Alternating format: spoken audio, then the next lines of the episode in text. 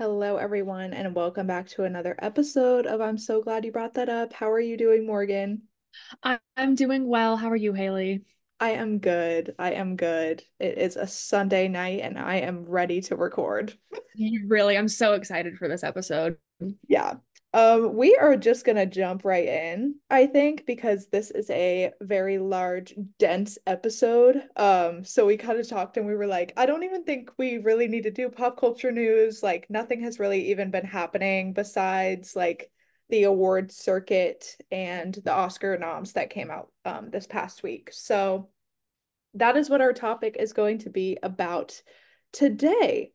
Um, we're going to kind of discuss the main like big categories of the nominations and then we are going to kind of jump into a lot of research that we have done on the academy, how the academy works, the voting process. I spent so much time up in these bylaws Yeah. trying to understand how it how it works. It's a very research dense episode, but I think at least when I like pitched this idea to Haileigh, I wanted it to kind of serve as like for people who might not be super familiar with award season like either one of us. Um and you had just been hearing a lot of news about it especially this year um, and you're confused, you want to know more about it, um, that this could just kind of serve as like a nice, Mm. as nice and neat as possible of a like Totally. introduction to the Academy. Definitely. And I will say, as someone who makes award season their whole personality, uh, when the time comes, like I I thought I knew a lot about the voting process and, you know, kind of how the whole system worked. I mean, I've done research on it before just to kind of get a better understanding of, you know, how how it all goes down, especially because I mean, we'll get here, but there's big snubs every year and just to kind of learn the process of like how how are these categories actually chosen? Who are they chosen by? What are the rules, etc. Um, so we're just gonna kind of be talking about all of that today. But first, we're going to start um, just kind of giving our off the bat thoughts on some of the big categories that were announced this past Tuesday. So first, actor in a leading role. Bradley Cooper for Maestro, Colman Domingo for Rustin, Paul Giamatti for The Holdovers, Cillian Murphy for Oppenheimer, and Jeffrey Wright for American Fiction. Do you have any thoughts? Um, I was surprised Bradley Cooper got nominated. I have not seen uh Maestro myself, but my mom watched it and I've heard a lot about it in the zeitgeist and no one that I have heard talk about it has been particularly blown away by it.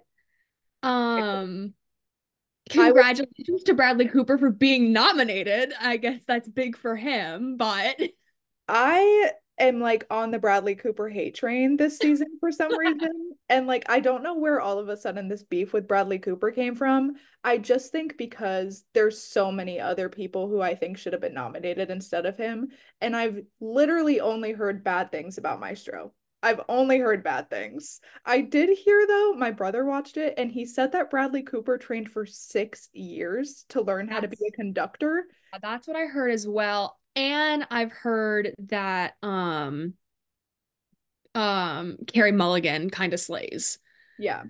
even though like her character is a pretty, I guess, in comparison to Bradley Cooper's, a pretty minimal role. Um, I've heard she does a really good job with the amount of time that she's on screen. Yeah, I will say, um, I just recently watched The Holdovers and Oppenheimer for the first time. I'm planning to watch American Fiction tonight, so I will keep you updated on my thoughts on that. Um, I think Cillian is an obvious shoo in for this, but personally, I would live, die, and breathe to see Paul Giamatti win it. Like, I would love to see that happen. The Holdovers was excellent. Yeah, I've heard a lot of really, really good things about the holdovers. I definitely want to watch it. Um, because I haven't seen any of the movies in this particular category. I've seen others in the other different categories, but Mhm. definitely I think it's an interesting lineup this year. Running Yeah. running the gamut of acting styles and Definitely. chops like that. Definitely. Would you like to get into actor in a supporting role? Yes, I will. So, uh, first up is Sterling K. Brown for American Fiction. Um, Robert De Niro for Killers of the Flower Moon, which I think we predicted in a yeah. in a past episode. uh, Robert Downey Jr. for Oppenheimer, Ryan Gosling for Barbie, uh, and Mark Ruffalo for uh, Poor Things. Which I love Mark Ruffalo. Would love to see that that sweet little man win. I I just love him so much. I have such a soft spot for him. Yeah. I think this category is pretty solid. All of these performances I I was expecting to see in this particular category. Again, I haven't seen American Fiction, so seeing Sterling K seeing Sterling K Brown up there was a lovely surprise. I love that man so much. Um, but if I had to predict predict who is going to take this one, it's probably Robert Downey Jr. for Oppenheimer, just based on the other award shows like the Golden Globes and the Critics' Choice and everything. He seems to be the popular performance. Um, a little upset that we did not get Leonardo DiCaprio for Killers of the Flower Moon. A little yeah, upset about that. I, I haven't seen the movie, but I was definitely surprised that he wasn't nominated. Yeah and i think this uh this particular category just has to do again with the what we will be getting into later with um how the academy just nominates the same old white men regardless of performances. Not saying that robert de niro did not give a great performance. He really did. I thought he was incredible but like just the comparison. You know what i'm saying? Um anyway let's get into actress in a leading role this category has Annette Bening for Nyad, Lily Gladstone for Killers of the Flower Moon, Sandra Hüller for Anatomy of a Fall, Carey Mulligan for Maestro, and Emma Stone for Poor Things. Thoughts? I wonder who's missing from this category, as if it hasn't been the talk of the cultural zeitgeist literally since nominations dropped. Mm.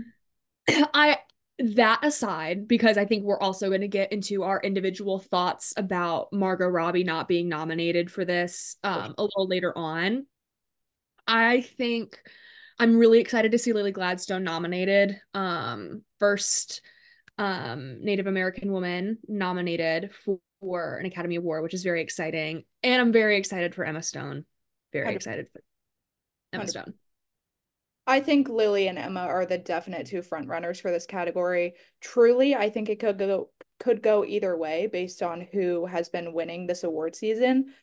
I'm pulling for my girl Lily. Like I'm pulling for Lily Gladstone 100%. Killers of the Flower Moon was life-changing and her performance was absolutely everything. Like you know it's good when your parents watch a movie and they're like, "Was that was Lily Gladstone nominated because she was so good?" Like that's when you know it's good. That's when you you know it's really solid. And I just love her so much and I hope she wins an Oscar. Have you heard anything about Nyad? I've literally like I've not heard a single thing about it. I didn't even know it existed. Nope. Uh, the only reason I knew it was a thing is because Jodie Foster is in it. And so I saw Jodie Foster doing like press for it, but I had no idea what it was before that when I'm gonna I'm gonna be so honest. When I first because I I don't think I saw the title of the film like next to any actor's name. I thought it was a joke about NYADA, the made up uh um Glee. from Glee. so true. That's hysterical. but yeah, again, I think this this category is pretty solid amongst um some very obvious snubs, but we'll get there. But lead actors in a supporting role, I think, is a a really good category this year.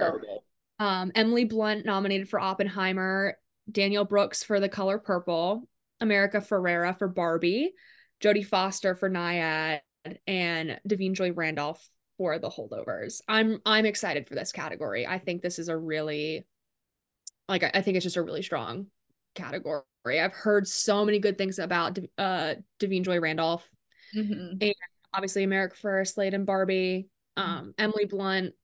I think this is her first time being nominated for an Academy Award. I think, um, and I heard her performance was just like killer in Oppenheimer. Killer. Yeah. Unfortunately, I did not get to see the color purple. I love the color purple as a musical, so I'm very excited to see some representation for it here. Mm-hmm. Uh, but I just I can't speak to her performance. And again, Nyad I, I hate to say it, I don't know who this man is. like um, personally, in this category, I will be pulling for Da'Vine Joy Randolph. She slayed in the holdovers, like absolutely, and she 100% deserves it. Emily Blunt was also amazing in Oppenheimer. So again, I think it could go to seriously anybody in this category. Obviously, America Ferrera was amazing in Barbie. I haven't seen The Color Purple yet, but I did watch Danielle Brooks in Orange is the New Black, so I know that she's an incredible actress. So like genuinely any of the it could go to absolutely anyone in this category. 100%. honestly i think like of all of these categories that's the one i'm most excited to see. Yeah. No definitely. It's solid. It's a really solid category so yeah. So let's get into directors. Um for directing justin justine triet for anatomy of a fall martin scorsese for killers of the flower moon christopher nolan for oppenheimer Yorgos Lanthimos for Poor Things, and Jonathan Glazer for The Zone of Interest. And what do you think about this category, Haileigh? Um, I obviously have some thoughts, but again, we're going to get into the snubs later on. Um, obviously, I'm always excited to see a woman nominated for Best Director. There's only one of them, but still really excited to see a woman nonetheless. Um, I think the obvious shoo in is Christopher Nolan. I think this is his eighth time being nominated for an Oscar and he's never won. Oh, wow. So, he's never won. Wow. I didn't know that. I like, truthfully, I didn't know that. Yeah. I don't quote me on how many, but I believe this is number eight and he's never won. So I think it's just his time. Um, obviously, Oppenheimer was like one of the biggest movies this year and it was an incredible movie. So I would absolutely not be mad to see truly any of these films win for best directing. Um however, I just think it's a little bit interesting that 3 of the best picture nominees were nominated or were directed by women and we only see one woman in this category. So a little bit disappointing. Something to think about. Something to think about. And so with that, we'll get into the best picture nominees which I think we'll touch on this later in the episode, but just to say it now, there are going to be more nominees for Best Picture than for the rest of the categories. They allow more nominees for this one. Um, so there's 10. Mm-hmm. So it's American Fiction, Anatomy of a Fall, Barbie, The Holdovers, Killers of the Flower Moon, Maestro, Oppenheimer, Past Lives, Poor Things, and the zone of interest. And I know you are very excited to see Past Lives. Oh my nominated. god, I literally I screamed when this was nominated for best picture. I truly did. And I am not ashamed to say that. I loved Past Lives, like truly still think about it every day. This movie like is my Roman Empire. Um the way that it affected me like on a deeply personal level is just something that I can't even explain. And so seeing this in the best picture category is it is one of it deserves it so much. Like I am just so happy to see it up there. Yeah, I think we see a lot of really good films in this category. Um lots of great achievement across all of them, I think, especially so far um an award season but again yeah like three of the best picture nominees directors were women and it's it's frustrating and it's sad not to see them uh represented in that category i think if i had to choose just based off of what I've heard, maybe not necessarily what I've seen. Um, Oppenheimer, I think it has a really, really strong mm-hmm. case. Um, Killers of the Flower Moon does as well. Um, and I would really love to see, I think Poor Things is going to kind of be like the sleeper, the kind of like if they win, like unexpected surprise. Yeah. I think I would love to see Barbie win, but I, this is such a tough category and just kind of knowing how the academy operates just just going off of like pattern recognition there yeah, we go i don't think I don't it'll be interesting category that barbie is getting just personally.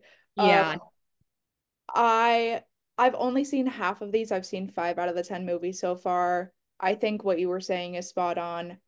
I since I haven't seen them all, I'm I'm just gonna say Oppenheimer is kind of a shoo in in my opinion, just based on again Academy preferences, Academy like the way that they usually do it. Um, however, again, I would love to see Killers of the Flower Moon win. The holdovers, I think people are sleeping on the holdovers in a way where sometimes the Academy goes by the book and they nominate like a film. And sometimes they choose something that like really resonated with the hearts of the people that they know the general public is going to be really happy with it winning, which I think happened a couple years ago with Coda. That was definitely yeah. not like an academy standard movie by any means but it like true the story resonated with people so deeply and i think that might happen with the holdovers um but we'll see. But if we're just going by like what the academy usually likes to give awards to oppenheimer is an obvious shoo in i think. Yeah so oppenheimer has the most nominations this award season with 13 academy award win- academy award nominees uh, Poor Things has 11. Killers of the Flower Moon has 10.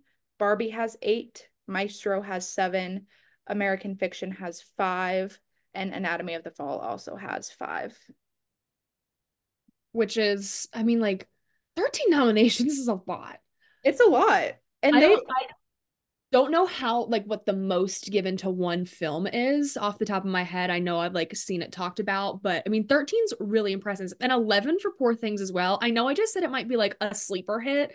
Obviously with like 11 nominations, it cannot be that much of a sleeper. Yeah. No, I know um, what you mean though but just like unexpected surprise, I guess. And again, maybe this is just my love of Mark Ruffalo coming through. Like I just I love that man. I know the story. I haven't seen it yet, but I know the story is like super funky and weird. So again, just going based off Academy preferences, I didn't necessarily think this was going to be something that was nominated for a lot or something that ends up winning a lot, but I think people will be surprised by how much poor th- by how many awards Poor Things takes home on the night of the Oscars. So, which very ex- I'm excited. I'm excited for the night of the Oscars. I always am, but I think this year in particular, maybe because there's so much buzz about it this year.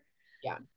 Maybe that's why I'm so excited. You know, if there's one thing, because I know in past years they've kind of talked about like award shows are dying, not as many people are watching them anymore.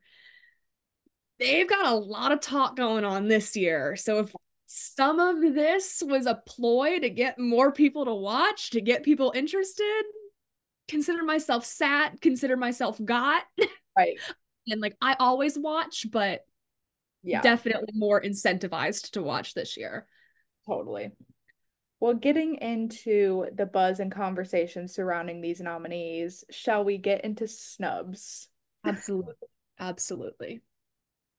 So, um, personally, I was shocked on the floor leading up to the Oscar nominations, even of the lack of the Iron Claw that we were seeing in these categories. I remember saying after I saw the Iron Claw a couple episodes ago, I was like, Zac Efron's getting the Oscar, no doubt. Like they're gonna sweep. Zero nominations. like, imagine my surprise.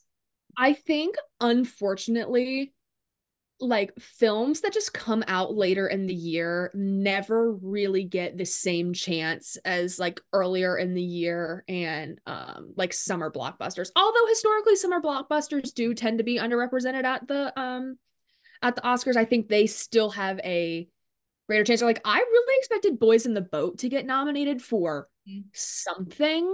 Um maybe they received one of the i don't i don't think I remember seeing it on any of the nominees, but or on any of the nominations, but see that was one that was definitely like Oscar baity to me because yeah. also Christmas, like a Christmas release, like that's another really big day for movies. So just like shocking that it wasn't in it, but I just think it has to do with the timeline. So my that was my exact thought process until I saw all of the other films that were nominated. Poor Things came out around the same exact time as The Iron Claw. So did American Fiction. Oh, okay. Never mind. yeah. Never mind then. But, but that was my exact thought process. I was like, it came out like late December. Maybe that was why. I also heard that the Iron Claw wasn't really shown at many um, film festivals, and that's usually where a lot of the voters will go to see the movies. Um, so I kind of thought maybe that was a reason, like it just didn't get the necessary visibility. But several of these movies came out late December. So I I don't know what missed the mark with voters, but this move this film was like genuinely one of the best things I saw at the end of last year going into the this award season. So I was I was shocked. Um so the, some other notable snubs that I was very upset about was no Greta Lee and Best Actress for um Past Lives and no Celine Song for Best Director for Past Lives. I already said this movie like literally changed my life, so I was just really upset to see no recognition for them. Going along the same lines as that, Charles Melton in May December ate it up. Ate I think you up. also said that you definitely like had him pegged as a nominee. hundred percent. A hundred percent. He's been kind of a hit or miss this award season. Like sometimes he's nominated, sometimes he's not. But he gave like coming out of being in Riverdale and like having this be like your breakout star performance alongside Natalie Portman and Julianne Moore and completely being able to hold your own in a movie with two of the most incredible actresses ever like he he was so good. He was so good. He surprised me like so pleasantly. And he just did so well in this movie. And i i really wish that we had seen him in in best supporting actor. Um and then going along the same lines as that, I heard a lot of buzz about Rachel McAdams for Are You There, God? It's Me, Margaret. I was really shocked she wasn't nominated because she did such an amazing job in that movie. I just don't think Miss Girl cared enough to campaign for it. You know, yeah, like I can see that. It's, it's a pretty like, especially because it was a child, like a, like a kids right. movie, it, essentially it also came out like pretty early on in 2023 so i think it just again was one of the ones that missed the mark like it just came out too early that people just kind of forgot it, it was there unfortunately. and i think also for charles melton jumping back to that like the riverdale reputation probably didn't help. If people didn't watch may december or some you know some people might like i don't know not think that he is worthy enough yeah because of the Riverdale past, or maybe because it's so short after the Riverdale part of his career. Who yeah. knows? Who knows the semantics of that one? I don't know, but he should be very incredibly proud of himself. He gave a wonderful performance. Um, and then obviously we have to talk about Greta and Margot. I know you have some thoughts on this as well. I don't want to sit here and say like I'm not upset. I was really upset when the nominations first came out. Like I loved this film. I thought it like changed the course of cinema forever and it was a huge milestone for women to be able to show that they can make a billion dollar movie and still direct and produce a wonderful film. So I really wish we first saw Greta. I wish she was in the best director category. I'm so glad that she was nominated for adapted screenplay. Um but I just think the lack of women in the best category like truly says something. Same with Margot. I genuinely do not understand how you can nominate two of her co-stars and not the titular role of the film. Like it just doesn't really compute in my brain. Along with my initial thoughts of being really upset, the online discourse surrounding this is absurd. Like saying that this is like a slap in the face to feminism and like no one understood the point of this movie if you're not going to nominate Greta and Margot. Like, let's not negate America Ferrera and Ryan Gosling's performances. I think they both gave incredible performances. But I think at the end of the day, what Margot and Greta specifically cared about was getting the movie recognized for the production of the film um Margot was a producer on this film and I think that's what she really cared about at the end of the day. So I think the audience is a lot more hurt than she was to be completely honest. Um I also think the people coming out of the woodwork being so upset about two white women not being nominated truly has something to say when Greta Lee's performance isn't being recognized, Celine Song's performance isn't being recognized.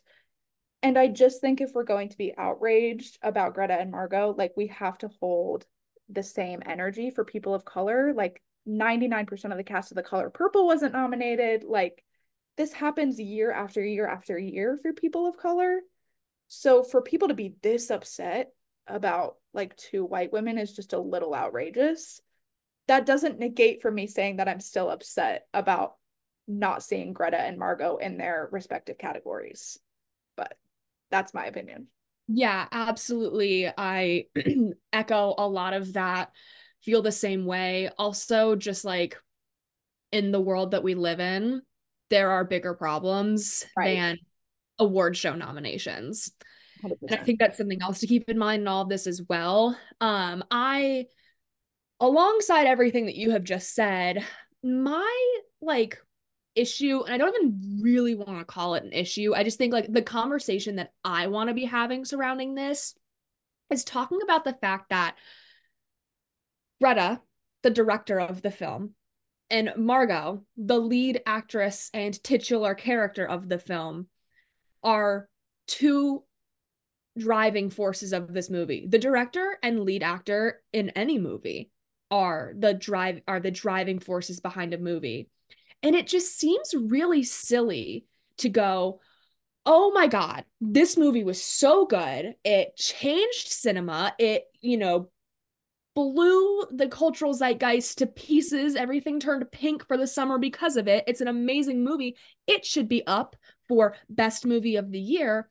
But surely none of that is because of the director and the the lead right actress titular character and you know i think it's also important to say you know they're not saying despite them you know they're not saying uh like they absolutely those conversations might not have gone that way but it looks a little silly. It looks a little silly to just say surely they had nothing to do with it.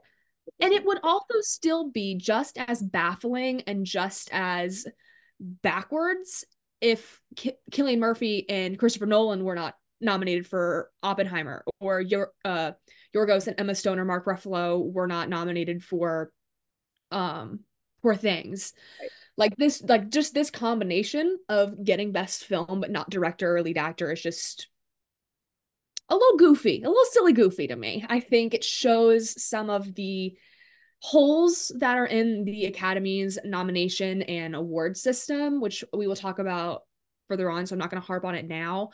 Um, but I also don't think we should overlook the historic shortcomings of the Academy when we're having this conversation either. It's just like another piece to consider.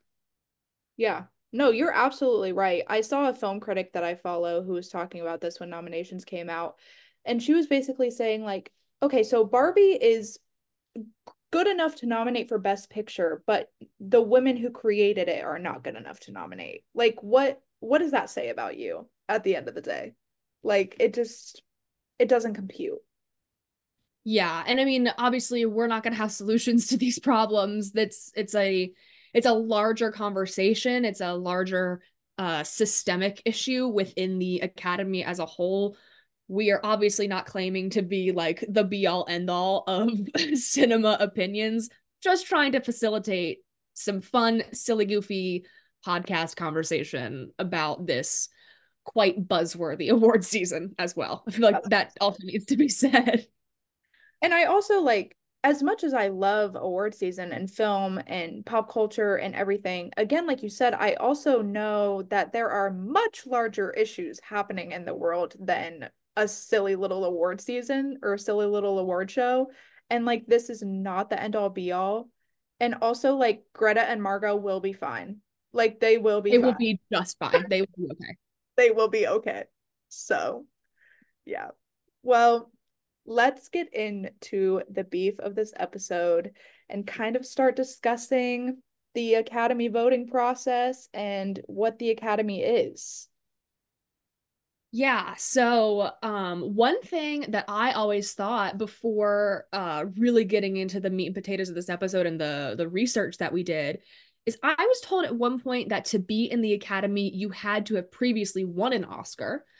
Learned in my research that it doesn't exactly work that way. Um, but also some people just don't know who or what the academy is, and I think you know the name, you know that it's the Academy Awards and the Oscars, you see it, but like it's kind of if you're not searching for it, you're not really going to learn a lot about it. So the Academy kind of exists um, to recognize and celebrate all aspects of the film industry um, and the diverse and talented people who make these movies and these films. Also, it is uh, worthy to note a lot of what we're going to be saying is pulled directly from the Oscars website. That's where we did the majority of our um, info polling. So take that take that for what you will. Um, the Academy also works to inspire young artists and wants to create opportunities for underrepresented communities um, to be able to take part in um, film as an industry. They also preserve film history. Uh, they have a museum and curate lots of different programs and initiatives initiatives talking about just the history of cinema as a whole and where cinema is going to go in the future. Um, and I think they're just their final goal is connecting global audiences through their shared love of cinema, which I think is like a nice, neat little bow for that description of like who and what the Academy is. Totally. So going into who and how does one become a member of this academy? So basically, the academy's membership process is by sponsorship, not application. So academy members have to sponsor candidates who are applying to be Academy members. Um, candidates must be sponsored by two Academy members from the branch to which the candidate seeks admission. Um, so if they're seeking admission into the acting branch or the director's branch, etc. And additionally, Academy Award nominees are automatically considered for membership and do not require sponsors. So if you are nominated for an Oscar, then you automatically get considered to be a member. Nominees and sponsored candidates are reviewed by branch committees and are considered by the Academy's Board of Governors. The board is directly made up of Academy members who represent each branch. So again, actors, directors, cinematographers, etc. Each branch has different criteria on how potential Academy members are chosen. So they all kind of have a different subset of rules um, for how their process goes. So for actors to be considered for an invitation to the Academy, they must have a minimum of three theatrical film feature film credits, um, all of which are scripted roles, and one must have been within the last five years. So all of which are a caliber that reflects the high standard standards of the Academy. They also have to have been nominated for an Oscar in one of the acting categories or in the judgment of the Actors Branch Executive Committee, otherwise achieved unique distinction. They earned a special merit or made an outstanding contribution as a motion picture, picture actor. It's a little bit different for directors. Um, they must have a minimum of two directorial credits, one within the last 10 years, which reflects high standards of the Academy and or have a directorial screen credit for a previously nominated film or have some other distinction. So they all kind of operate based on different rules based on what branch you're applying for. Um, and if you have received a nomination for an Academy Award before, you're kind of already a shoo in to become a member. Yeah, and I pulled specifically uh actors and directors just because that's kind of what the focus of um this episode is and also like the big four categories focus around those two things the most. Um if you really care about how sound mixers are dominated or are are chosen or anything like that literally all of this information literally anything anyone could ever want to know about the oscars ever is cataloged on the website. And they have such such detailed documentation which i never would have known until doing research for this episode. And sound mixers and writers and cinematographers and everyone who makes a film are so very important to the they are so important and I love them and I love every single one of them. If I could, I'd give them all a little forehead kiss. Right, exactly. Um, so how does voting work? Two votes are cast, the nomination balloting and then the final balloting, which is the which is, you know, the big deal who actually wins. Um, so most categories are nominated by the members of the corresponding branch. So that means actors are nominating actors, directors are nominating directors, editors nominating editors, etc., etc., etc. But all members are eligible to vote for best picture.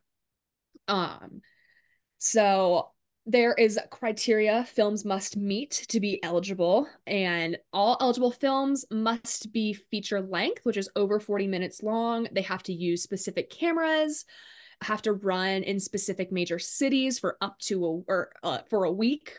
Um and this also means that movies that are picked up by streaming services still have to be able to show in select theaters um, if they want to be eligible for an Academy Award. Film festivals also count um, if they're going straight to streaming. So like it can show at festivals and then it doesn't have to play in any other theaters. It can just go straight to streaming.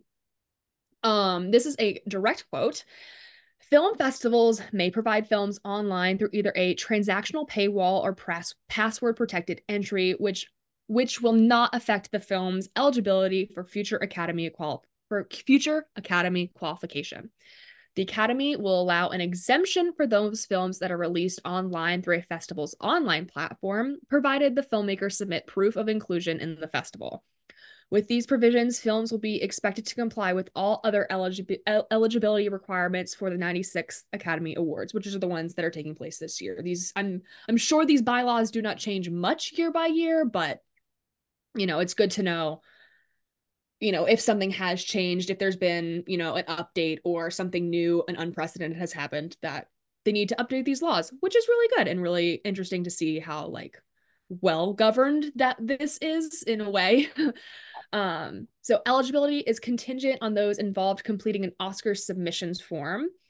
And then all films submitted and released between January and December of 2023 that followed those previously stated guidelines were eligible to be nominated. And also, all of the voting happens online. Yes. And ballots are checked by certified public accountants. I learned when I was doing this research, which was very interesting. You can find the name of the um like firm they use to certify right. their ballots if you so care, but accountants. Who would have expected? Who would have thought? Accountants for the win. I, I did find a lot of this specific information very interesting because at first, when I was reading, like they have to be in theaters, I was like, well, there's so many movies that are on streaming services that have been nominated for Academy Awards. So seeing that little specific, they can be in film festivals or yada, yada, yada, like I thought that was very interesting thing to include and probably part of the reason why these have to be updated every single year because media platforms are consistently changing. So Okay. So, let's get into how can someone campaign for an Oscar? We hear a lot about this during award season in particular of actors and directors and everybody campaigning for their Oscar. So, what exactly does that mean? So, campaigning is allowed, and there are certain guidelines provided by the Academy of how you can ethically campaign for your award. Guidelines. Yeah, nine pages. It is, is very long. it's quite in depth. It is very long. And like uh, things that you would not expect to like be an issue or be a problem or like need to be spoken to are are in fact in that document, I promise. A hundred percent they have to make sure it's just one of those things where you have to make sure you say it so that it's written in Absolutely. a law document so people, people can't bend the rules. So, guidelines include how screeners are sent to members of the academy, what is and isn't allowed at in person screening events, dinners, lunches, parties are not allowed, though non excessive food and drink is allowed in an in person screening event. Which what does that mean? I don't know. What is non-excessive food or drink?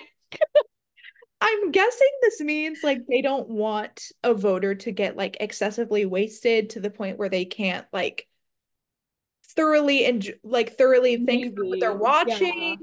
Yeah. Um so it does so people can come back and be like, well, this person was drunk when they were watching my movie. So like is that why I didn't get nominated? That's kind of where my mind is going it when it also makes that. me wonder if it's one of those things it's like why does that exist you know it's like right like there has like, to be an don't put on your head warnings for like plastic bags because like right. someone did that it's like did someone get absolutely schmammered at a screener yeah. event and just like ruin every like ruin the fun right who knows right so weird um so anyway and then only one hard copy mailing can be sent a week and cannot include like autographs, please to watch the film, photographs or quotes of reviews. Letters also must be either standard letter size paper or postcards and cannot use cardstock. Again, so random. Like, which I guess, like, honestly, I don't even know. I like thought I had an intelligent Yeah. thought behind that, and that just makes no sense. I mean, what kind of paper it's on? Right. Like the autographs and like please to watch the film, those make sense because it's like that's a form of bribery, obviously. Like you cannot do that. Um, but the card stock, there had to there has to be a reason there. There has to be a reason. It's it's giving, and I don't know why it's giving. It's giving the scene in American Psycho when they're comparing business cards, Right. and they're like, "Oh, the, the subtle off-white coloring. right. My God, it even has a monogram." Like it's like that's what it's giving, and I don't know why, and it's hysterical to me. Um, and then music, screenplays, and international films have their own set of guidelines for this specific um, campaigning agenda. Um, obviously, lobbying is expressly expressly forbidden. Um, cannot single out name or name other nominees in their campaign process. Um, so basically, what the Academy is trying to do is trying to make this process as fair as possible and probably is trying to eliminate any allegations of bribery for votes. Um, it is the Academy's goal to ensure that the awards competition is conducted in a fair and ethical manner, according to them. Um, the Academy requires that vo- that voting members of the Academy make their choices based solely on the artistic and technical merits of the eligible films and achievements. But how can we be sure that this really happens? Yeah, and again, like that language pulled directly from the overview page of the 95th Oscars regulations concerning the promotion of films eligible for the 95th Academy Awards issued by the Academy Motion Academy of Motion Picture Arts and Sciences June 2022. But Exactly. again, do is that really what happens? No, no, that is not what happens. J- as much as they want to try to dot their I's and cross their T's, at the end of the day, several of these Academy members are only going to vote for their friends if their friends are eligible. That is just the way it goes. It is a so it is a sole and honor an honorary popularity contest. which again i bring up the point that actors are overgrown theater kids and Yep. award shows are just gigantic cast parties. Thousand percent. Thousand percent. Like it's just such a double-edged sword because i do a lot of these stellar performers who have been up for award after award after award this is not me sitting here saying that they don't deserve to be nominated for the work that they do. Gonna- absolutely. I'm yeah, gonna give- absolutely. I'm going to give the example of like robert de niro and martin scorsese this year because they're both nominated. And they're bo- they've both won and been nominated for several academy awards. They were both they both did incredible work in killers of the flower moon but what negates their performance versus say a performances in the iron claw that got nothing. It's because martin scorsese and robert de niro have friends in the academy. They have friends who are academy members. That's just true. And also i like to think about it this way. Again this is all alleged. Of course. This is all specific, alleged. specifically this that what the conversation that we're having right now this is solely based on our opinions. Like everything else has been based on fact that we found on the Acad- academy's website. Us talking about the campaigning process is just our opinions of how we think it actually goes. This is not no one is saying this is true whatsoever. Yeah, we are not the first people to have these conversations. We are not the last people to have these conversations. But at the end of the day, this is just two girlies being silly, goofy, having a conversation about how the Oscars are run. Do we have a solution? No. Right. I certainly don't have a solution. But also, I think about it this way too. If you are an up and coming actor, if you are an up and coming director, if you are an up and coming anyone, and you know that working for a specific director would really help your career if if you are a director who knows that having a certain actor in your film would really help your career, it's going to mean a lot if you can go up to them when you're mingling at an award show and you can say, Oh my gosh, you know, I'm so sorry your movie didn't win. I voted for you. Mm-hmm. Or, you know, congratulations on your win. I voted for you. You know, I'm so excited about this body of work. That'll go a long way. I'm sure. I, it, it would make me feel great. Are you kidding me? Absolutely. and so it's just kind of to go back to it's an imperfect system. It all kind of boils down to a popularity contest at the end of the day, which mm-hmm. some can argue all of life is like that. And again, I'm just going to state it again. Overgrown theater kids, gigantic cast party. exactly.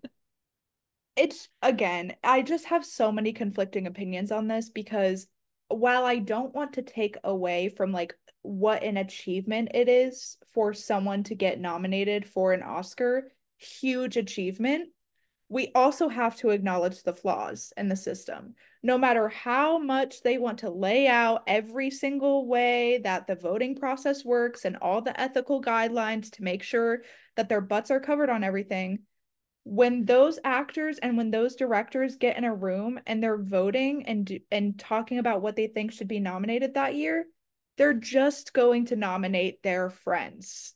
That's that's just what happens. And specifically when we're talking about the best director category and why women are repeatedly passed over the main the majority of these directors who are a part of the academy branch are are white men because those are who have won best director years prior there have been 3 women who have won best director so imagine those three women like going to bat for these women directors year after year. They're going, their voices are going to not be as important. It's it's just unfortunately what happens. Yeah, it's it's an imperfect system. And is it ever going to be perfect? No. But and we'll t- we'll touch on this later in the episode too. Like strides have been made. Change has happened. And I think you know, in a perfect world, it would happen a lot faster, it would happen a lot quicker, there would be a lot more representation. Um but I think it's going to just be a slow a slow burn and we can call out what is um you know what is disproportionate what like by the numbers and by the facts is a, a huge um margin of men to women being nominated and winning p- white people versus people of color winning. Mm-hmm. and you can also still watch and you can still play you can play the game um but yeah the fact that it's three women in a 95 going on 96 year history of the oscars that have won best director mm-hmm. Like, I just want to see more. I just want to see more. Yep. Yep. And this year, and specifically, Justine Triet is the only woman nominated, obviously, again in this category this year. And she's only the eighth woman in history to ever be a, a female nominated for Best Director. Eight women. That's not even double digits. Like, are we kidding? It is. I was listening to a podcast the other day, and they were talking about how monumental it was for Kathryn Bigelow to win for The Hurt Locker, not only because she was the first woman director to win an Academy Award, which was in 2009, mm-hmm. 2000 or 2008, 2008 or 2009. Um, but also she won against her ex-husband that year, which is oh, amazing. a slay. Amazing. Is such a slay. And another, I mean, sad to say, but another big achievement was that Chloe Zhao is the only woman of color to ever win Best Director for Nomadland. This was the 93rd Oscar, so just a few years ago. But again, another huge, she was the only, she was the second woman to ever win Best Director and the only woman of color to ever win in this category. A few years ago, I don't I don't remember exactly which Oscars it was. Um, and it could honestly be more than a few years ago. Time is not real um the hashtag oscars so white trended because so many um people of color were left out of the nominations. Um a really I discovered this today and it was so fascinating for me to go through. So USC Annenberg um has a project called the Inclusion List and mm-hmm. it talks about the breakdown of Oscar nominees and winners by gender and uh, gender and race and ethnicity. It's really thorough. Um if you're a data nerd, I highly recommend you go through it. Um and I really just loved going through their findings. They break down, I couldn't tell if it was all of the categories, but it was definitely most of them and included the the big 4. Um and the data does only go through 2023, but it is every Oscars from 1929 when they first happened to um 2023 and it's just really interesting to look at. So in 2023, among all 13,253 Oscar nominees from 1929 17% were women, less than 2% were women of color, and only 16% of Oscar winners were female. Uh, the first woman of color to ever win an Oscar was Hattie McDaniel in 1940, and she was um, Mammy in Gone with the Wind. And that was a huge big deal when that happened. Um, that's one of those pieces of like film buff lore that I've just like held on to. Coach shows up in pub trivia all the time. Um, and then uh, so that was talking about just like the gender breakdown, um, the race and ethnicity breakdown. Um, in 2023, among again all 13,253 Oscar nominees from 1929, 6% were underrepresented. Um, and 6% of winners were un- underrepresented. Um, so researchers uh, they show in their methodol- methodology what they mean um, by underrepresented is those who are Black, African American, Hispanic, Latino, Asian, American Indian, Na- Alaskan Native, Native Hawaiian, Pacific Islander, Middle Eastern, North African, or um, multiracial or multi ethnic. So they um, give that uh, explanation for how they are quantifying their data as well. Love it. That is very interesting. I'll have to look at that doc. Yeah, it was it was really cool. Um, also, it's uh, U- uh, University of Southern California, their Annenberg School of Communication and Journalism. So shout out communication and journalism. Period. well, we wanted to leave this episode with some Academy good news. You know, there's always some there's always some big leap or bound taken every award season. Um, specifically for women and people of color. So, again, this year, Lily Gladstone is the first Native American act- actress to ever be nominated for an Oscar. I just, I just love her. I just love her and I'm rooting for her and she's just amazing and I'm so happy and proud of her. I also saw that she won um most likely to win an Oscar like in high school. Like she got that as her superlative. Wait, shut up. That's so cute. yeah. Oh my god, I love that. And I think she said in an interview like she's going to be having a viewing party with like her theater group from high school when she like the theater so group from her high school was going to be like having a viewing party for the Oscars. So I'm just rooting that for warms my heart. That I, warms I love her so much. I just love her so much. And then um Parasite was the first non-English language movie to win Best Picture at the 92nd Academy Awards in 2020. This movie was so good. Have you seen Parasite? No, it has recently got on my need to watch list. I just had someone yeah. recommend it to me. I tend to kind of stay away from like thriller horror. Mm-hmm. I think I thought it was gorier than it actually is. Yeah. Okay. Yeah, I guess I just had it in my head that it was kind of gory. Um, because yeah. I was having a conversation with a friend about it, talking about um like kind of tricky mind fucking movies in mm-hmm. the same vein as like Midsommar and yeah. Saltburn, and they were like, "You need to watch Parasite." So yeah, hundred percent. It's very recently gotten on my list. It's very much in that same vein, for sure, for sure. It's incredible. I think I watched it like four times within the span of a week. I just loved it so oh, much. wow. It was so good. Well, because I watched it with like my friends, and then I was like, we need like family, we need to watch Parasite so we can all sit so you guys can understand like how incredible this movie was. And then I just watched it a couple more times before the actual Oscars, but absolutely amazing. So, so good. Um, definitely in the same realm as like Get Out, Jordan Peele type energy for sure. Um, and then last year, Michelle Yeoh was the first Asian Best Actress winner for Everything Everywhere All at Once. If there's one thing about you, you love that movie. I do love that movie. I love that movie. I was so happy with like seeing everything that Everything Everywhere All at Once won last year. I love Michelle Yeoh. I love Stephanie Hsu. I love Huy Quan. That man is so precious. He's so precious. He's just he's so sweet. He's just the sweetest little guy. I just I loved that movie and this was a huge accomplishment last year. So going along that same vein, we already talked about Chloe Zhao, but she was the first woman of color to receive the Best Director award at the 93rd Oscars. And in 2020, 819 people were invited to join the Academy. 45% of invitees were women, down from 5% in 2019.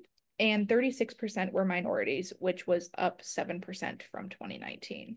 So just some more stats there for you. Yeah, you know, I'm a I'm a numbers person. I love some data. I love a percent. I love a statistic. Um, numbers don't lie, man. Numbers don't lie. And it's it's encouraging to see stuff like that. You know, seeing that it's getting better.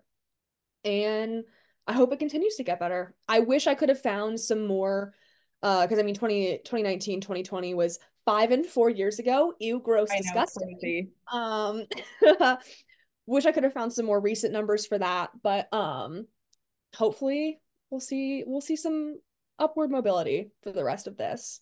Absolutely. I mean, like you said, it seems to be getting better little by little every year. At the end of the day, like these award shows and just Hollywood in general is like always consistently going to be a boys' club, unfortunately. But it takes conversations like this and people who are willing to push the boundaries in the industry to change that. So, Absolutely, absolutely. Well, I had a lot of fun talking so about this. I, girl. I mean, again, like I said, the Oscars are like my favorite time of year, regardless of the fact that sometimes they're a shit show. Uh, but I love award season. I love talking about all of this. I love inevitably watching all of the movies and seeing who wins. And I'm rooting for my girls. I'm rooting for my girls. So, yeah. you all were able to learn a little something at Yeah. what I have lovingly dubbed the Academy Academy. so funny. Um, yeah, had a great time talking with you.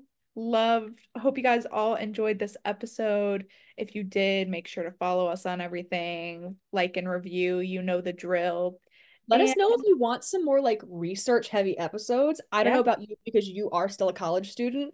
I ate up getting to do some research. I have missed this, man. I love citing my sources. I love citing my sources. So true. Make a make a full works cited page, honestly. So, but yeah, let us know if you want us to deep dive into anything else. I I live for this stuff. Give me a deep dive. Anyway, we hope you guys enjoyed this episode, and we will talk to you guys again next time. Bye. Bye.